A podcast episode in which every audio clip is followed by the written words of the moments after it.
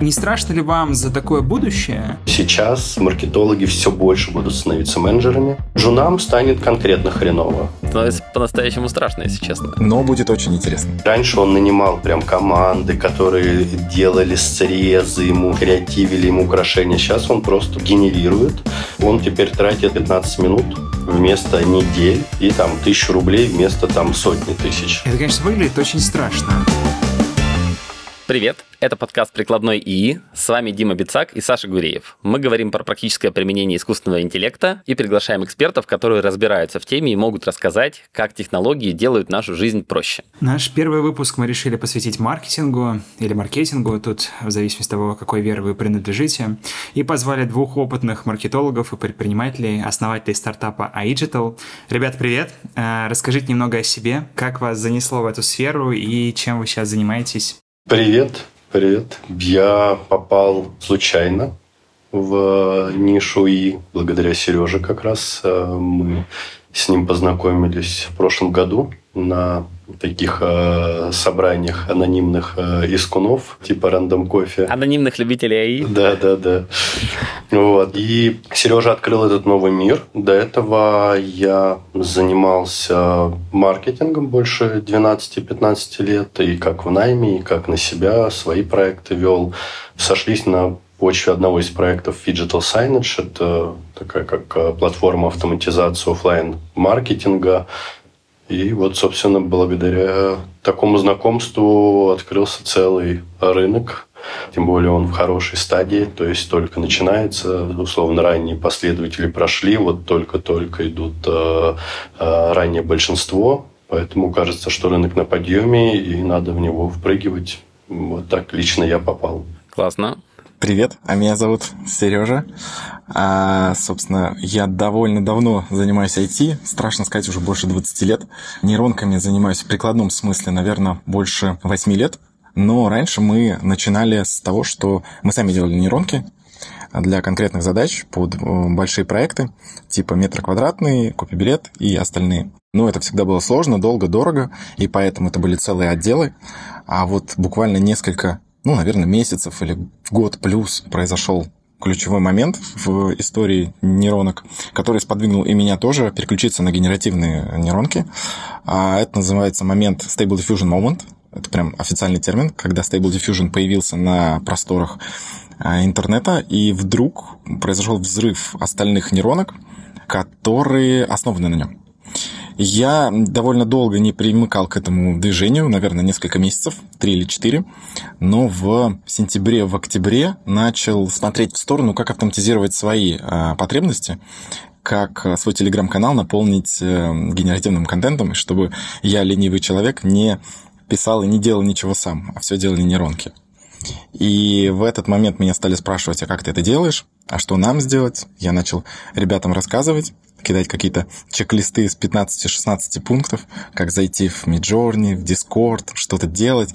В общем, все отваливались, даже там крутые CTO больших проектов говорили, ой, не, очень сложно, а можно как-то проще. И в этот момент вдруг пришло понимание, что так вот же тот самый CastDev, вот же тот, те самые MVP, которые нужно делать. Кстати, да, надо перестать говорить такими терминами, будем рассказывать как бабушки.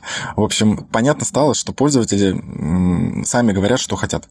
И в этот момент э, я стал делать э, Telegram-бота, который берет из одной нейронки изображение и перекидывает в Telegram очень удобная, удобный интерфейс, гораздо проще, чем заходить в сложные чаты для геймеров, отдельные аккаунты и вот это вот все, и еще и оплаты русскими картами не принимают. Вот.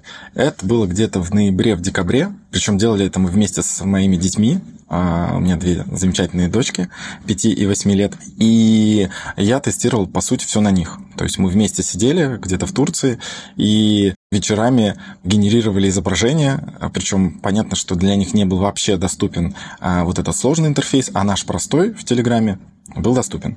Мы с ними сидели, придумывали и фичи, и какие следующие нейронки сделать, как это можно применять, и что дети предложили во время того, как ты ожидаешь, пока нейронка генерирует, нужно давать игры пользователям. Вот все эти фичи они придумали сами. А я понял, что это, ну, за этим будущее, потому что, во-первых, это соединяет семьи, это очень интересно, и adoption То есть вовлечение безумное как у взрослых, так и у детей. Вот. С того момента прошло достаточно много времени, у нас открылось много-много компаний, а Digital одна из них, и, соответственно, это уже больше похоже на такой некий холдинг с кучей компаний, завязанных на нейронке. То есть, простым языком, вы сейчас, по сути дела, упрощаете доступ к большому количеству различных нейростей. Я так понимаю, это и ChatGPT, и Midjourney, и Stable Diffusion и так далее. То есть, такой интерфейс, который делает, по сути дела, эти инструменты из нишевых э, доступны там, всем желающим. Так и есть. Классно. А как вообще вот изменилась там, возможно, судьба проекта после того, как э, начался вот этот хайп? Я так понимаю, вы начали это еще до того, как весь мир заболел чат GPT? Ну, на самом деле, наверное, нет, а, потому что чат GPT с третьей версии начал стрелять, а это было середина прошлого года. Мы тогда только смотрели за этим. И на самом деле мое первое, к примеру, касание генеративных нейронок было как раз в чат GPT, когда меня один мой знакомый попросил написать ему в LinkedIn ревью на его работу. Я говорю, о боже мой, это писать так долго, все такое. Он говорит, не-не-не, зайди в чат GPT, вот тебе пресет, вот тебе а, то, что ты должен тут, туда закинуть, он сгенерирует про меня отзыв. Если окей, просто перешли в LinkedIn.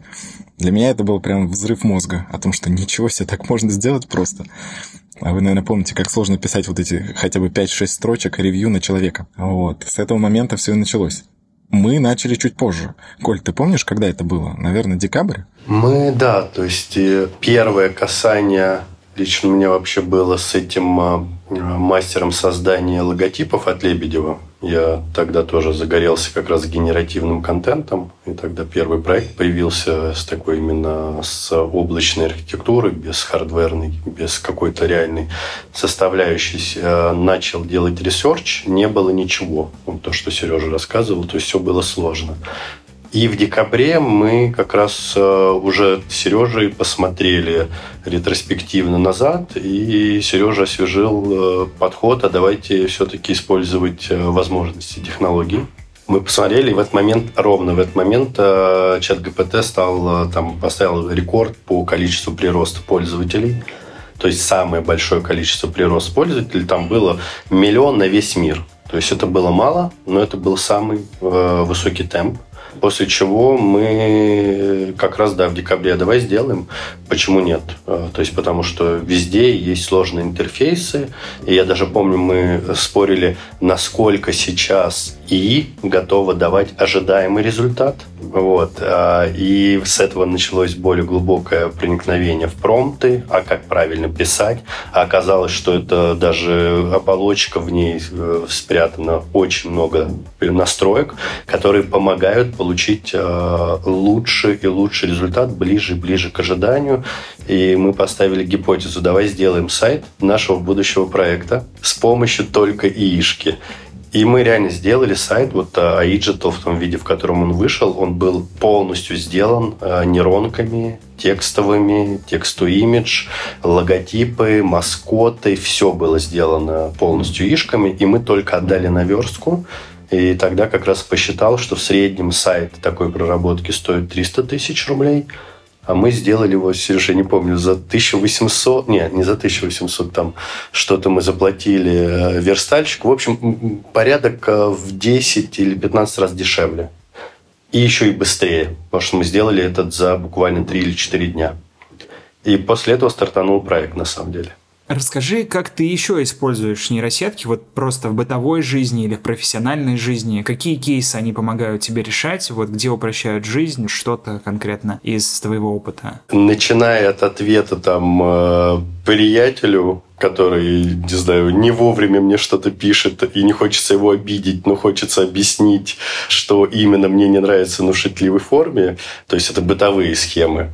А, заканчивая ну, какой-то аналитикой рынка, да, там, сводом, а, гипотезами. То есть, в принципе, а, ну, если брать ГПТ, то это хороший собеседник, которого можно погонять э, и пройти с ним за там, 15 минут путь в несколько недель. А оцени, сколько вот когда Digital делали для инвесторов первый one-pager, э, я с ГПТ пытался оценить, а сколько вообще маркетологов, ну, то есть людей, связанных э, с маркетингом или креативной профессией в мире. Я не мог найти это через э, поисковики вообще ни в каком виде, потому что такого исследования нету. Но с ГПТ за 3-4 запроса пришли к выводу, что это порядка 7,5% населения Земли, которые заняты там дизайном, маркетингом, SMM, э, копирайтингом. То есть, поэтому вообще во всех сферах практически. Я иногда там рецепты какие-то ищу. Ну, то есть, вот хочется э, детей порадовать. У меня тоже две дочки,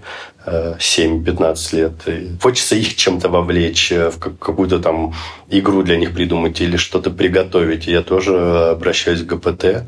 А маленькая дочь вот как раз э, с удовольствием пользуется Пикси, который Сережа сделал, тоже э, генерирует там свои фантазии в визуальные образы. Ого, Сергей, расскажи про это. Как вообще создать инструмент, который будет одновременно понятен там пятилетнему ребенку и при этом будет его дополнительно развивать, а не вредить? Как ты на все это смотришь? Ну, вот это как раз то, что мы делали с детьми где-то 6-7 месяцев назад, в конце прошлого года. Pixie — это инструмент в Телеграме, Telegram-бот, который изначально у него была всего лишь одна функция — text-to-image генерация. То есть из текста преобразовать в картинку, и картинки мы выбрали самую интересную нейронную сеть под названием Midjourney, у которой более красочно все получается, с более простым промптом, то есть тем текстом, который нужно задать. Но поскольку у меня к тому моменту моменту. Одна из малышек, ей было 4 года, она и писать-то не умеет. Вот, она говорит, папа, сделай так, чтобы можно было голосом говорить. Мы прикрутили способ, как ты можешь голосовушки в Телеграм э, закидывать, причем русские голосовушки. Оно преобразуется в текст, текст преобразуется в английский текст, и дальше уже отправляется в нейронку. Потом дети начали говорить, папа, а можно там картинку с картинкой совмещать? Мы говорим, вообще-то можно, но у нас еще не реализовано. И вот они, как проект-менеджеры и продукты, говорили моей команде разработки, тогда это был всего один разработчик, они меня спрашивали, а Максим уже сделал нам игры во время ожидания. А Максим уже сделал нам имидж to имидж, то есть, соответственно, две картинки э, соединять. И, ну, мы сделали изначально интерфейс настолько простым, чтобы вот от 4 до 8 лет ребенку было удобно, понятно, и конкретно мои две дочки могли пользоваться. А если вернуться к вопросу о том, чем я пользуюсь и как нейронки проникли в мою жизнь, то, конечно, тут э, такое количество кейсов, что даже, наверное, все не вспомнить. От того, что мы постоянно вместе что-то генерируем в картинках. Сейчас мы начали играть в шахматы, и шахматы отлично с этим справляется э, чат GPT. Оно советует тебе, эм, если ты загружаешь э, свою доску текущую, оно советует тебе, как ходить, или ты можешь играть с ней напрямую. То есть ты говоришь Е2, Е4, она сразу же понимает, что это идет речь о шахматах и начинает предлагать следующие ходы. Ты как будто с ней играешь. Старше это помогает, например, понимать, где и как шахматы ставятся и как с этим работать дальше. Именно с текстовым, скажем так, описанием ходов в шахматы. Так она умеет играть уже.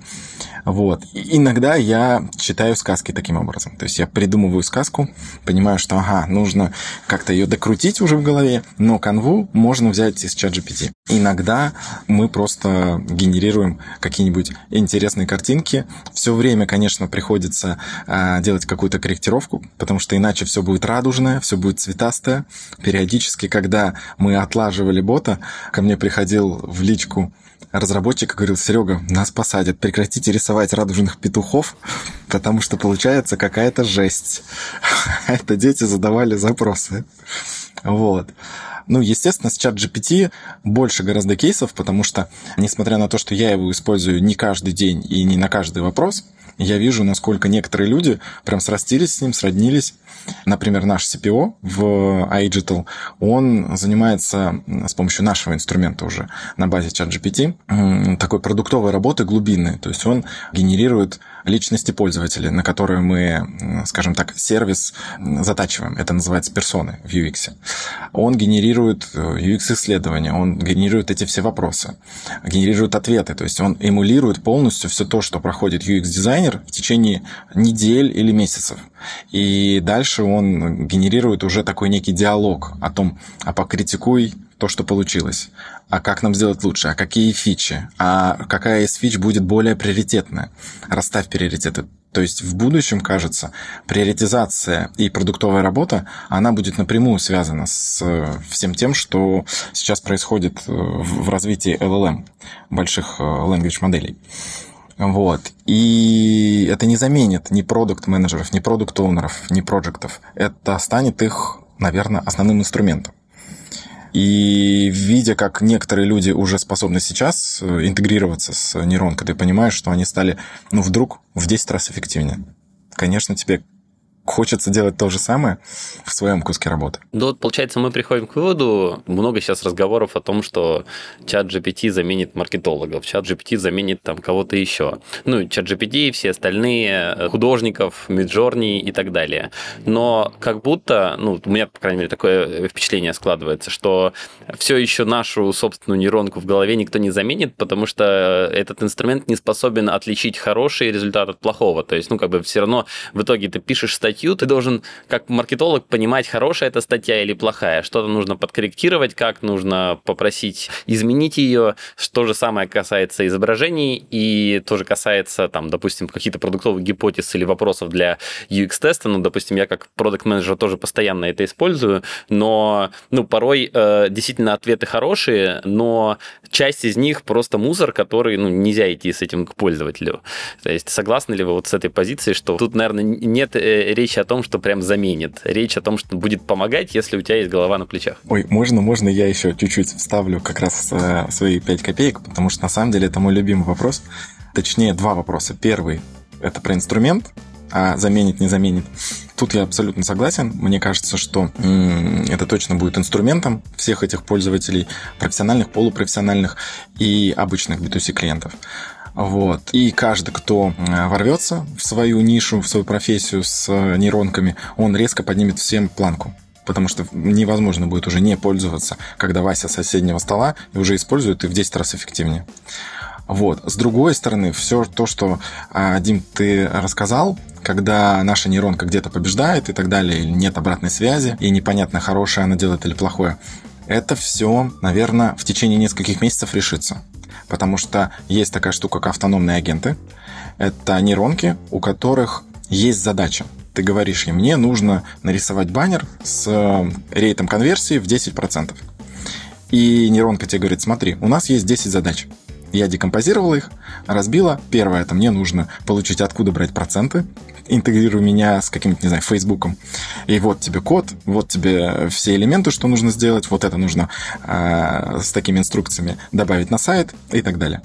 А дальше мы генерируем баннеры, а дальше мы смотрим, 10 ли это процентов. Если меньше, то перегенерируем баннеры. И вот в какой-то момент у тебя становится 10 процентов.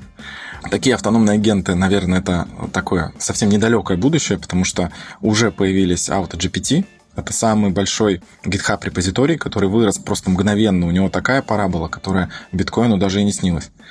И вот эти штуки, они, наверное, завьются в течение следующего года, а может быть даже полугода, поскольку все растет сейчас по экспоненте, и человеческий мозг довольно сложно ее оценивает, потому что нам всем кажется, а, это будет через 2-3 года.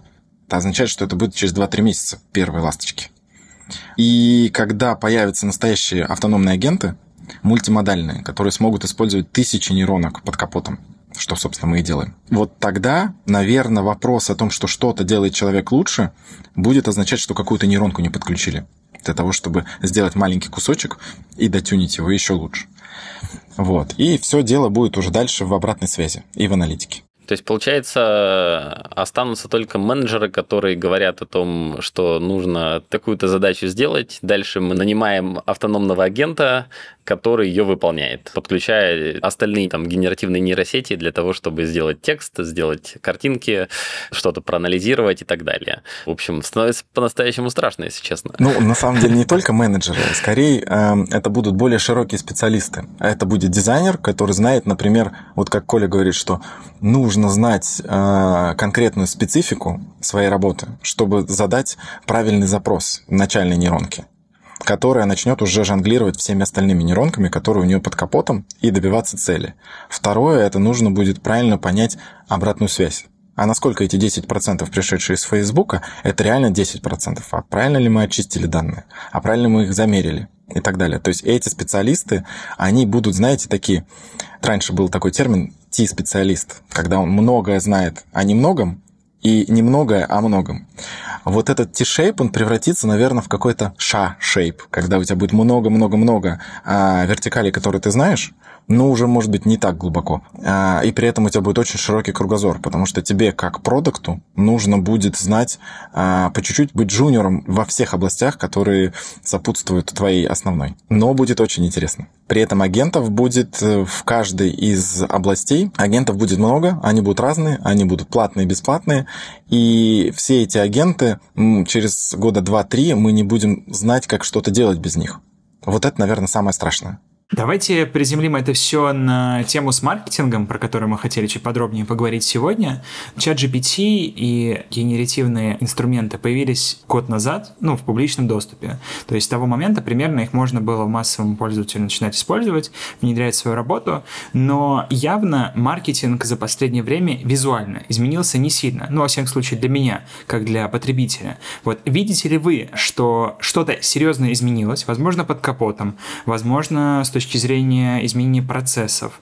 И там, видите ли вы, что дальше этот тренд будет только усиливаться? Ну смотри, я чуть-чуть э, назад отмотаю про насколько заменит, не заменит нейросети. Ну, вот э, мы когда тоже проект открывали, э, это самый частый вопрос был, и нашли такую аналогию. Когда Google пришел, стандартом э, получения информации были, ну, условно, библиотеки. Да, то есть, чтобы что-то найти, что-то решить, нужно пойти в библиотеку, знать, ком, как эти э, стеллажи устроены, как быстро найти информацию. В итоге пришел Google, он не убил библиотеки глобально, но библиотеки изменились действительно, да, то есть э, те, которые захотели измениться, они стали неким третьим пространством, где можно выйти в офлайн, э, послушать лекцию, то есть они перестали быть глобальным источником информации, и они как изменили свою сущность. И все стали пользоваться Гуглом. Не сразу.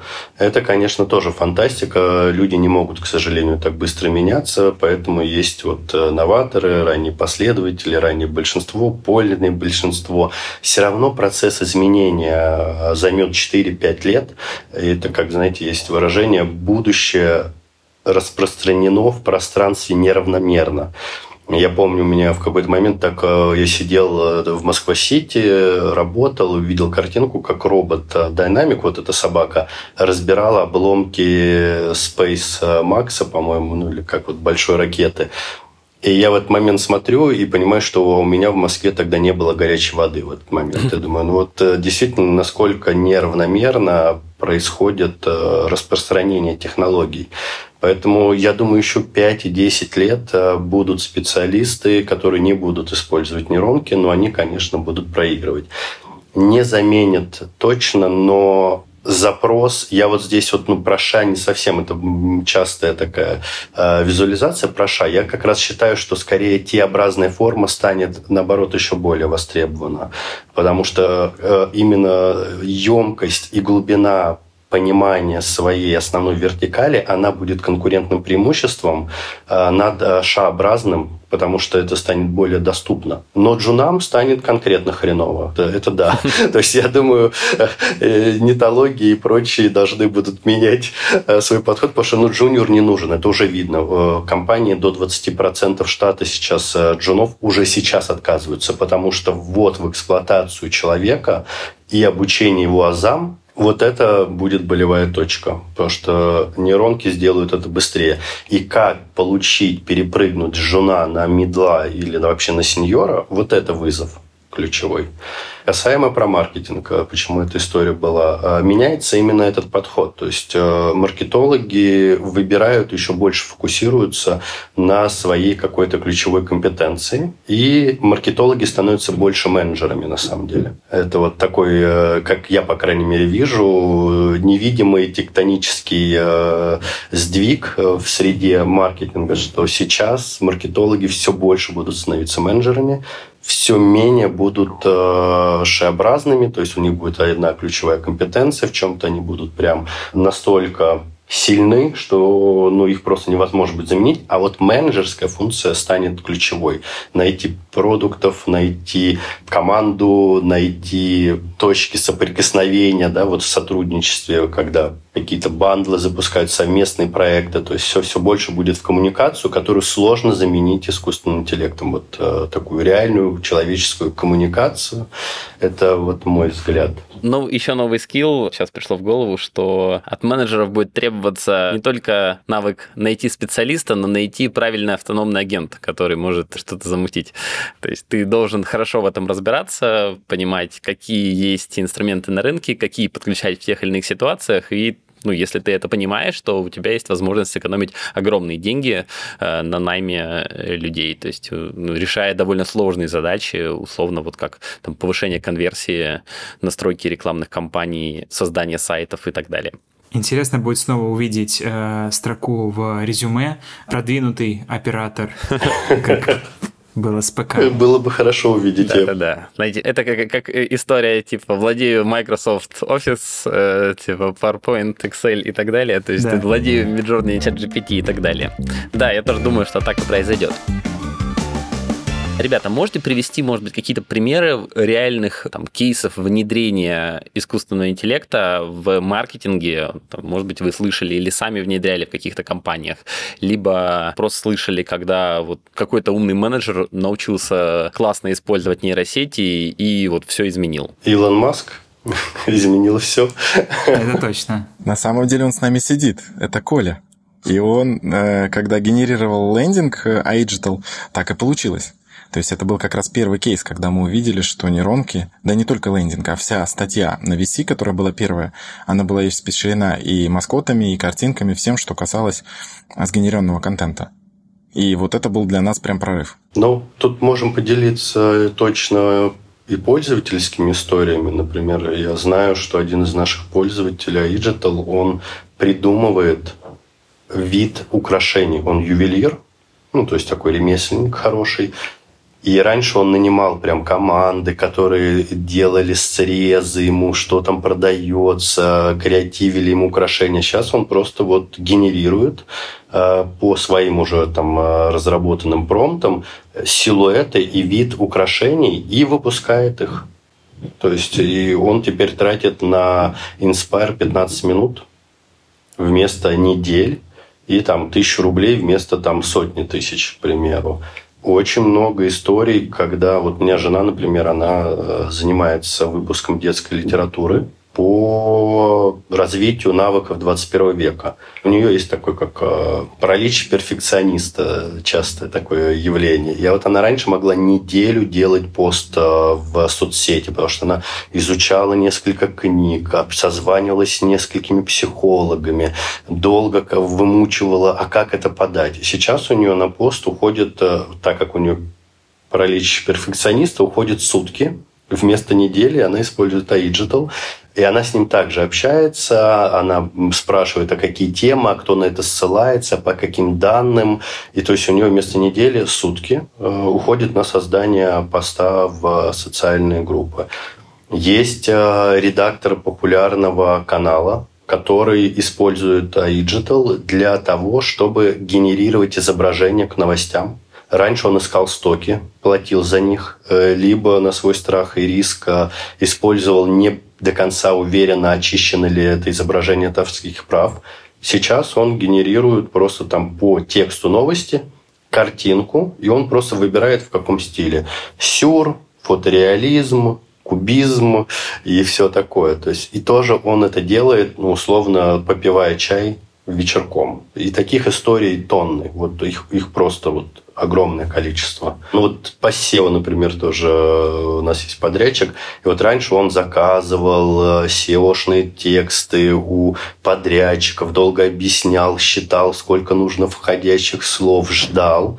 А с Agital он просто пишет так, мне нужно вот столько входящих слов, вот такая вот их ритмичность, э, э, вот по этой теме. И за две минуты получает целый SEO-оптимизированный текст для своих целей. То есть он не отвлекается фактически от своей основной работы, он просто быстрее двигается. Вот, да. В общем, много историй. На самом деле, э, я просто наблюдал за каждой картинкой, которая генерировалась у нас, и видел все логи, которые нам давали понимание, а что у нас за пользователи. То есть у нас был постоянный тот самый CastDev. А сейчас я, конечно, смотрю уже не все, но я вижу, что очень многие генерируют баннеры, то есть креативы, которые потом идут в рекламной сети, они уже генерируются сейчас, потому что все нейронки стали более фотореалистичны, и, видимо, этого фотореализма стало достаточно, чтобы генерировать конкретных людей, чтобы генерировать конкретные рекламные материалы, а потом уже на них накладывать текст и сразу же размещать. Плюс, если уже говорить не про конкретно маркетинг, а про применение, а, мы видим, что многие 3D-студии начинают пользоваться, и, в принципе, студии, которые делают для AAA игр контент, они начинают пользоваться нами как источником А для вдохновения, Б для арт-дирекшена. То есть, когда арт-директор приходит и говорит, не вот нарисуй мне там красивого зверька в прыжке для такой-то игры, а когда он приходит и уже 10-20 итераций он сам провел, и к конкретному 3D-специалисту или дизайнеру он приходит с концептом, который уже проработан им, который уже гораздо более детализированный, и он пропускает тем самым несколько первых стадий разработки концепта. На самом деле есть еще один большой пласт того, что мы видим по логам, что генерируют люди. Это обложки книг для онлайн-литературы. То есть их очень много. И я сначала думал, что это за ниша такая. Я никогда не читал такую литературу. Оказывается, есть огромные сайты типа Автор Today и еще нескольких десятков, которые каждый день тысячи книг размещают новых. И у всех у них есть либо обложки, либо персонажи, они их называют чобиками, либо какие-то иллюстрации внутри книг, и все это генерируется. То есть мы тоже видим, что это идет достаточно большой подъем данного кейса и запроса. А обложки альбомов скоро будут большие группы тоже выпускать именно так, потому что мы уже видим это у себя. А лого и маскоты для сайтов это не только мы генерировали, мы были не первыми. Прям видно, что все нейронки уже натренированы на данном контенте и этим всем пользуются. Хотя на самом деле, конечно, я утрирую, потому что 60% всего, что генерирует, это аватарки. То есть есть один кейс, который захватил все, и он мало относится к маркетингу, он больше относится к э, нашей обычной жизни. Люди генерируют себя, люди генерируют друзей, люди генерируют еще своих котов и ну, собак. Это тоже маркетинг, это упаковка себя. Да, да, да, да, да.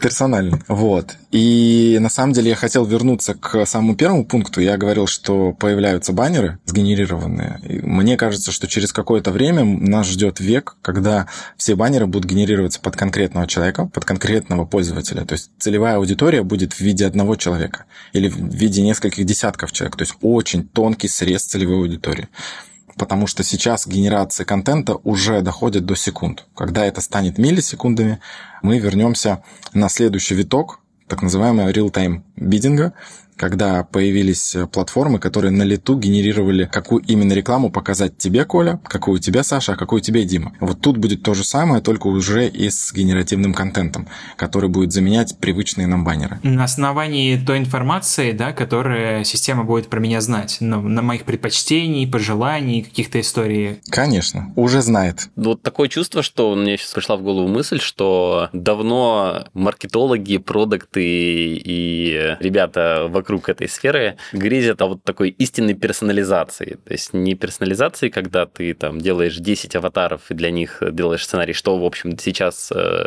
и это редкость, а когда действительно под конкретного пользователя это создается. И это невозможно было представить себе до вот э, до нейросеток. А сейчас это как будто следующий этап и, конечно же, истинная персонализация – это кратный, там, возможно, рост конверсий, ретеншена всех остальных метрик, потому что ну, ты совершенно на другой уровень выводишь коммуникации с клиентом. Конечно, если этому научиться, это, это что-то с чем-то.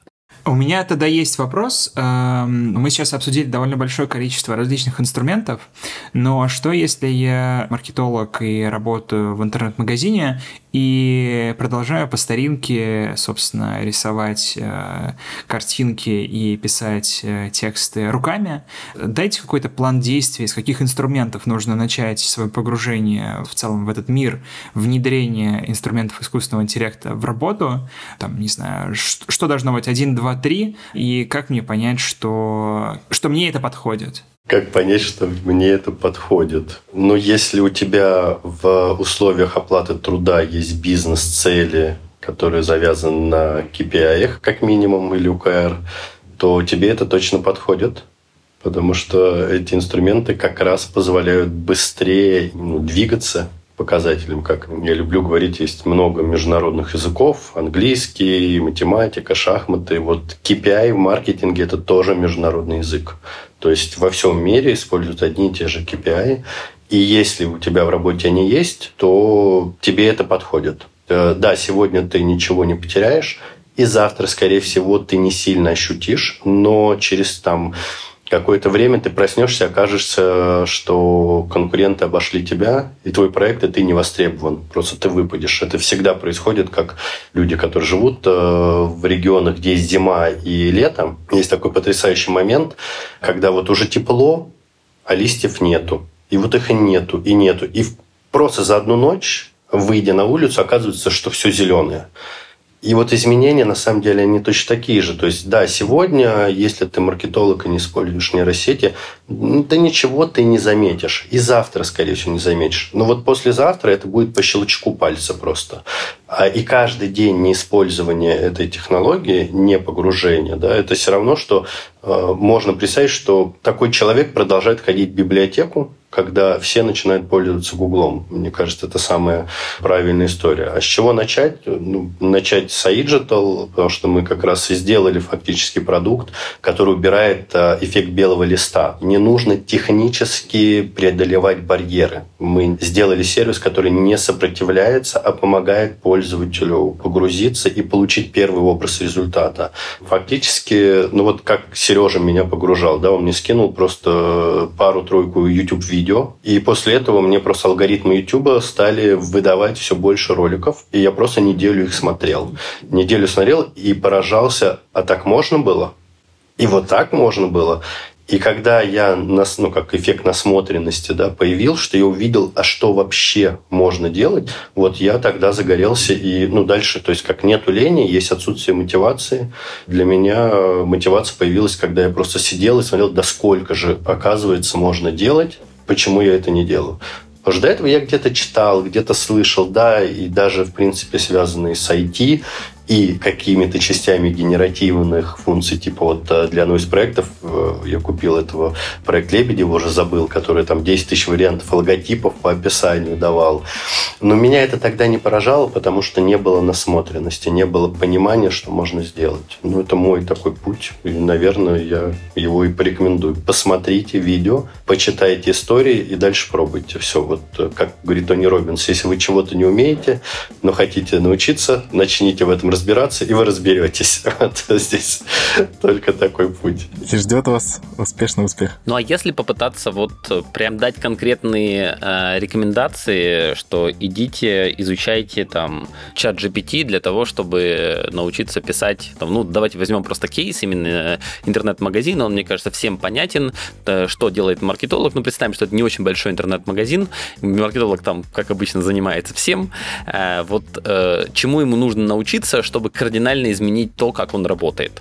Ну, смотри, я бы на месте этого маркетолога, если он э, в средней руке компании и Шива, да, то есть занимается одновременно всем, э, я бы сделал так. Я бы сделал первый э, срез, а на что больше всего уходит времени. Всегда есть пару задач, которые отнимают больше всего времени, причем время – это не всегда время, время – это иногда эмоции, да, это сопротивление, когда, ну вот, больше тратится время на подготовку, что, ой, надо этим заняться.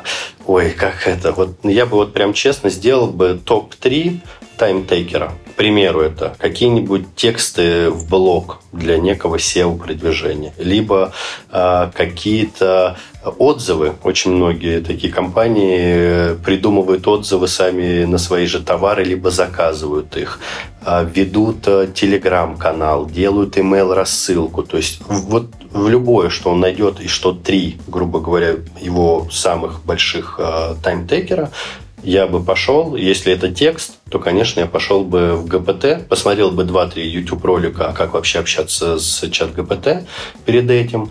Если это, ну, не знаю, что-то может быть, какой-то блок, где нужны картинки, есть нейронки, которые могут э, картинкам заменять фоны, да, есть нейронки, которые могут делать 3D-реалистичные товары. Ну, там, в общем, уйма. И вот Сережа мне присылал пару раз сайты, и я спустя час скроллинга устал. Это количество нейронок, которые уходят, чтобы понимание было под любую задачу. Вот есть. Поэтому, да, первые три самых сложных задачи, которые берут больше всего времени либо эмоций, и если это текст-то-текст ГПТ, если это текст-то-имидж, э, там, Midjourney, Stable Diffusion, неважно, в общем, да, то есть поискать, а как нейронка сейчас решает задачи. И я думаю, это будет такой самый э, крутой эффект, который даст мотивацию к дальнейшему изучению. Потому что если человек там потратит два дня на изучение и на попытку работать с новым инструментом, но высвободит себе 20% рабочего времени, не это ли мотивация, да? То есть тут помимо эффективности есть еще э, work-life balance. Ну, в моей э, системе ценностей это очень важно. Не всегда можно стремиться исключительно к эффективности, можно стремиться к высвобождению своего времени, да, от этого качество жизни меняется, когда я понимаю, что у меня есть больше времени на семью, на друзей, на прочтение книг, на изучение нового.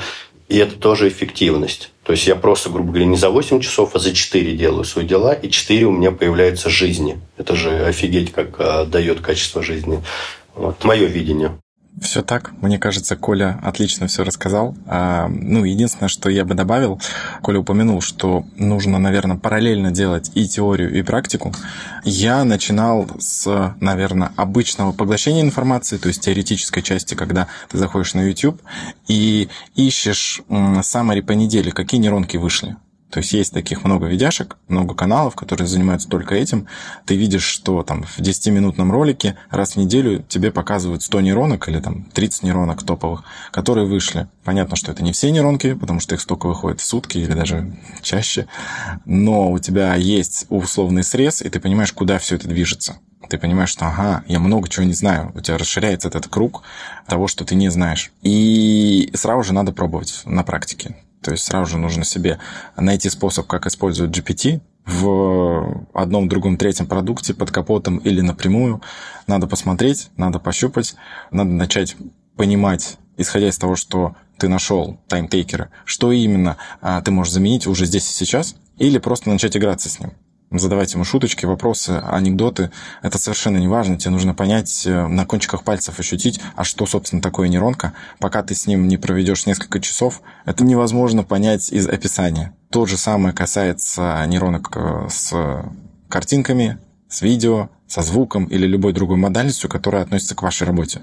Потому что мы сейчас говорим только про текст и картинки, но на самом деле модальности в разы больше и поэтому для кого-то важно будет именно другие нейронки.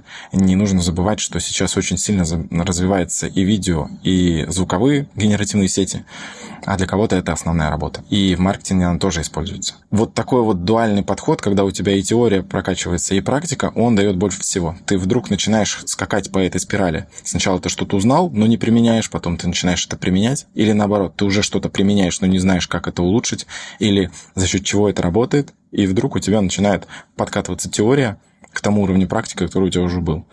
Я бы таким способом начинал идти по этим ступенькам, потому что кажется, что если не начать это сейчас, то экспонента раздавит в конце. Ты не сможешь уже изучить то количество информации, которое будет через год.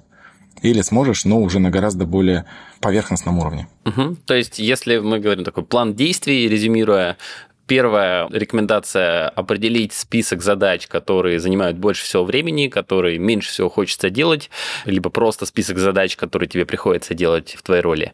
Дальше идти на YouTube, идти, возможно, какие-то блоги читать и насматриваться, то есть смотреть вообще, какие есть инструменты, как люди решают, э, другие маркетологи решают э, эти задачи с помощью нейросетей. В какой-то момент, когда ты определишься с набором инструментов, идти и пробовать. То есть без этого невозможно на самом деле научиться, то есть просто теории недостаточно, нужно самому попробовать написать этот промпт, понять, что ты там написал неправильно, пойти посмотреть, как сделать правильно, взять какой-нибудь шаблон, переписать, получить результат, и в этот момент у тебя вот происходит такой щелчок щелчок, э, кажется, что вот, вот это возможно. Кстати, я тут воспользуюсь случаем прорекламировать наш телеграм-канал. Мы тоже делаем несколько раз в неделю обзоры нейросетей, огромное количество, в том числе нейросетей для маркетинга. Канал называется «Нейросеть дня». Подписывайтесь и получайте обзоры в таком пассивном режиме, расширяйте свой кругозор. А можно я еще дополню? Да, да, да, конечно, конечно. Про, на самом деле, интересный такой поинт, что очень многие э, боятся начать, а на самом деле можно начать с пассивного созерцания. Просто замените 10 минут Инстаграма который вы сейчас смотрите постоянно каждый день, даже несмотря на то, что он заблокирован. Замените его просто на картинки с промптами. Таких каналов очень много в Телеграме или где-то еще. Просто смотрите на то, что генерирует нейронка по тем запросам, которые э, ей задали.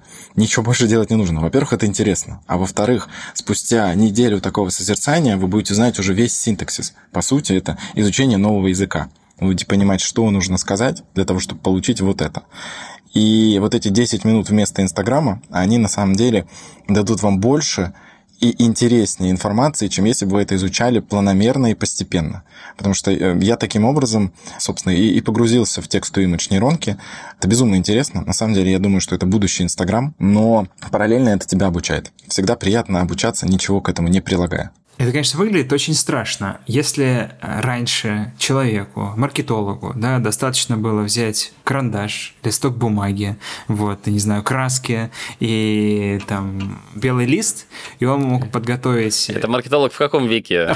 Ладно, возможно, это было довольно давно, но неважно. Возьмем более современного маркетолога, который там достает э, Photoshop, вот, э, пишет, собственно, в Word какой-то классный рекламный слоган, все это оформляет, печатает, он практически независим от технологий, то есть инструменты, которыми он пользуется, легко заменяемые.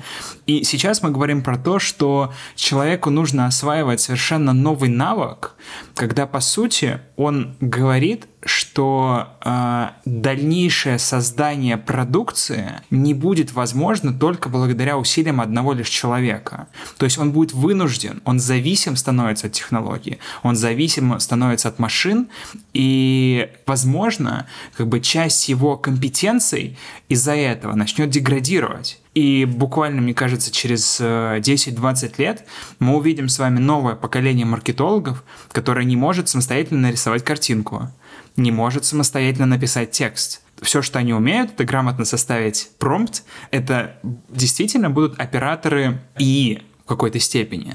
Не страшно ли вам за такое будущее? И не боитесь ли вы, что как бы наши дети могут оказаться в это время, когда, вот, э, знаете, если вспомнить, там, не знаю, старшее поколение, вы не можете добраться домой без навигатора. Как так? Как так? Без указателя это навигатор включаете. И здесь, ну то есть мы воспитаем поколение людей, которые, разработчиков, которые не будут уметь писать код, маркетологов, которые не будут уметь рисовать картинки и так далее.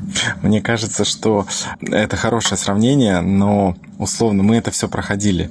Представь себе маркетолога, который не использует печатный пресс и в начале там, прошлого века, когда все остальные начали печатать все.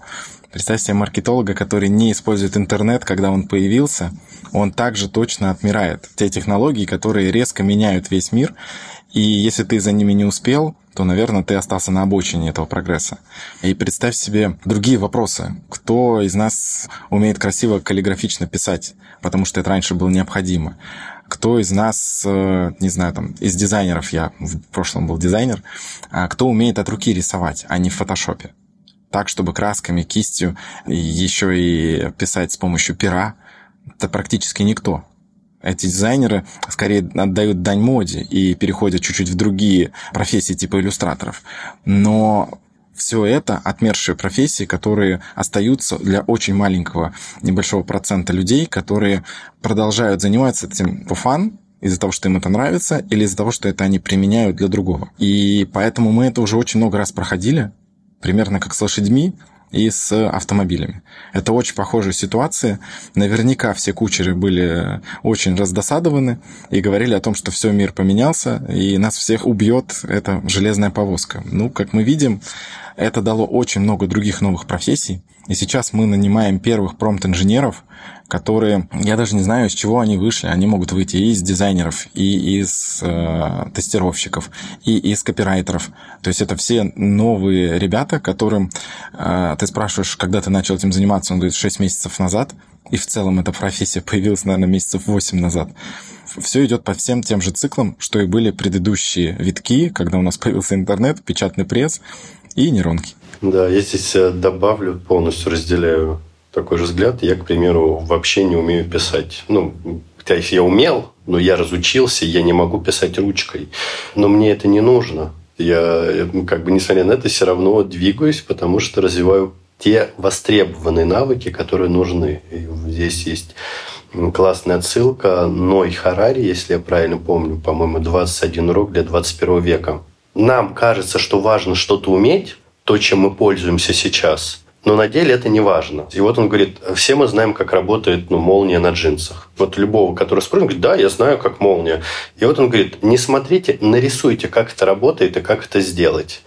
И вот из 100 человек 99 не в состоянии даже нарисовать, а мы этим пользуемся каждый день. И это вот он как раз про разговор, типа, ой, как вы без навигатора не можете добраться, или там вы сидите в гаджетах, или ты там ты пишешь, как курица лапой. Вот вот э, Ной Харари говорит то же самое. Мы молнией на джинсах пользуемся каждый день, но мы не представляем, как она работает, и не надо из этого париться. Вот, ребят, двигайтесь дальше. Классный совет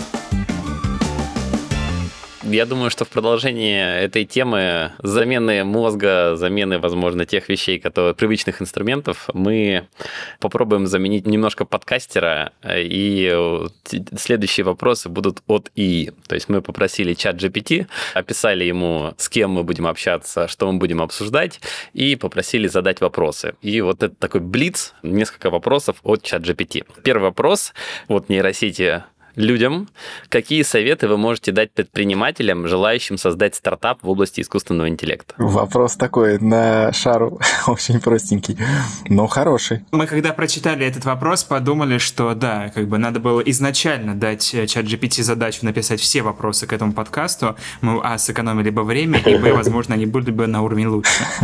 Нет, на самом деле отличный вопрос. Я бы э, дал этому предпринимателю сначала э, задачу изучить куда идет тренд нейронок.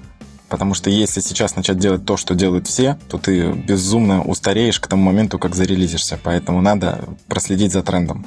Благо сейчас для этого много инструментов, и можно быть на шаг или на полшага вперед. Для того, чтобы когда ты зарелизишь продукт первый или хотя бы тест гипотезы, у тебя уже была возможность получить заряженную аудиторию, а не перегретую и уже выгревшую. Я лишь скажу, что если я правильно помню информацию, прогноз, что нейросети сделают 12% мирового ВВП в следующие несколько лет.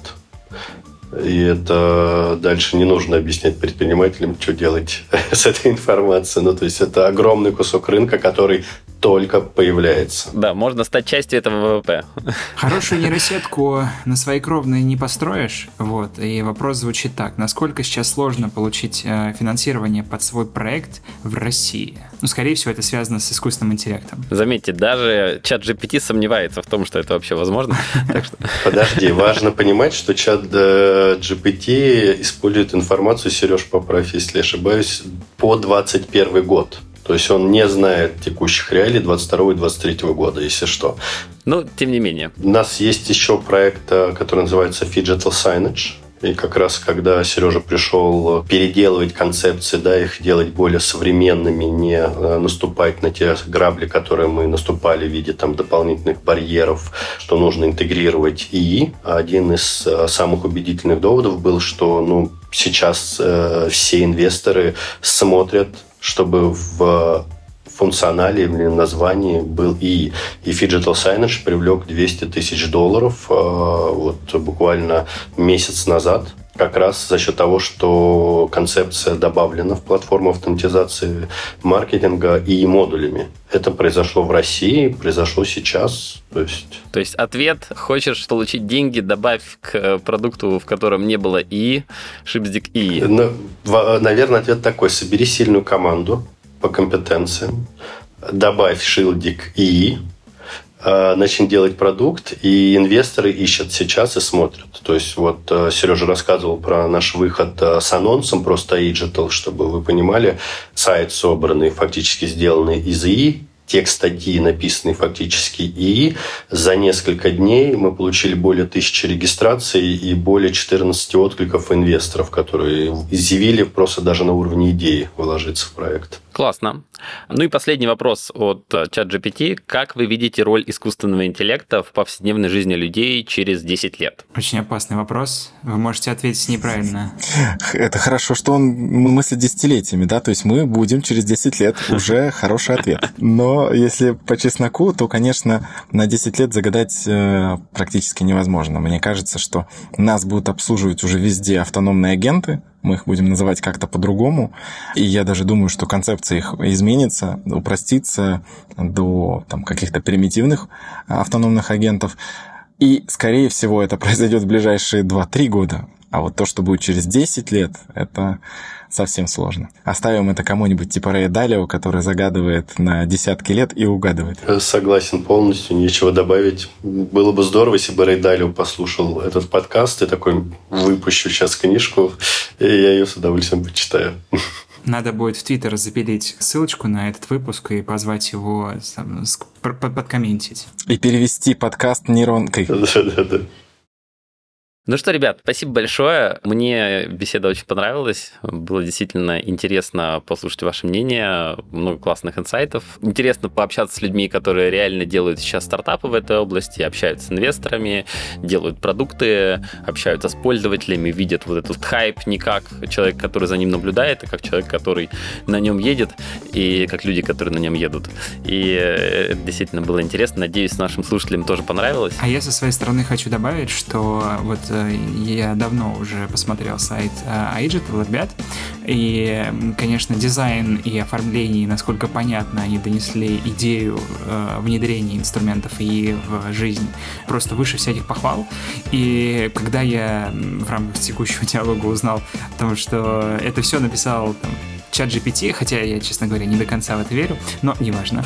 Вот. Э, я уверен, что он принимал большое участие, потому что все-таки написано очень классно, и маскоты просто потрясающие. Просто хотел сказать э, то, что задумка использовать и для продукта, в котором используется и, это топчик.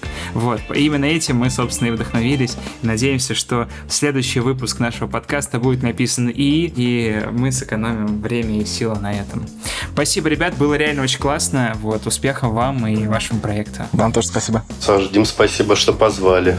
Ну и в конце выпуска я хочу пригласить вас присоединиться к нашему сообществу людей, которые интересуются нейросетями, которым хотелось бы развиваться в этой теме. Это пока что просто чатик в Телеграме. Вам нужно туда добавиться и написать пару слов о себе, чем вы занимаетесь, почему вам интересна эта тема, заполнить анкету. И э, пока что у нас нет идей, как именно это будет развиваться, но интересно создавать вокруг себя комьюнити, то есть объединять людей, которым это также же интересно, как нам. Ну и подписывайтесь на наш подкаст, подписывайтесь на наш канал в Телеграме «Нейросеть дня». Ссылка тоже будет в описании. И до новых встреч в следующем выпуске.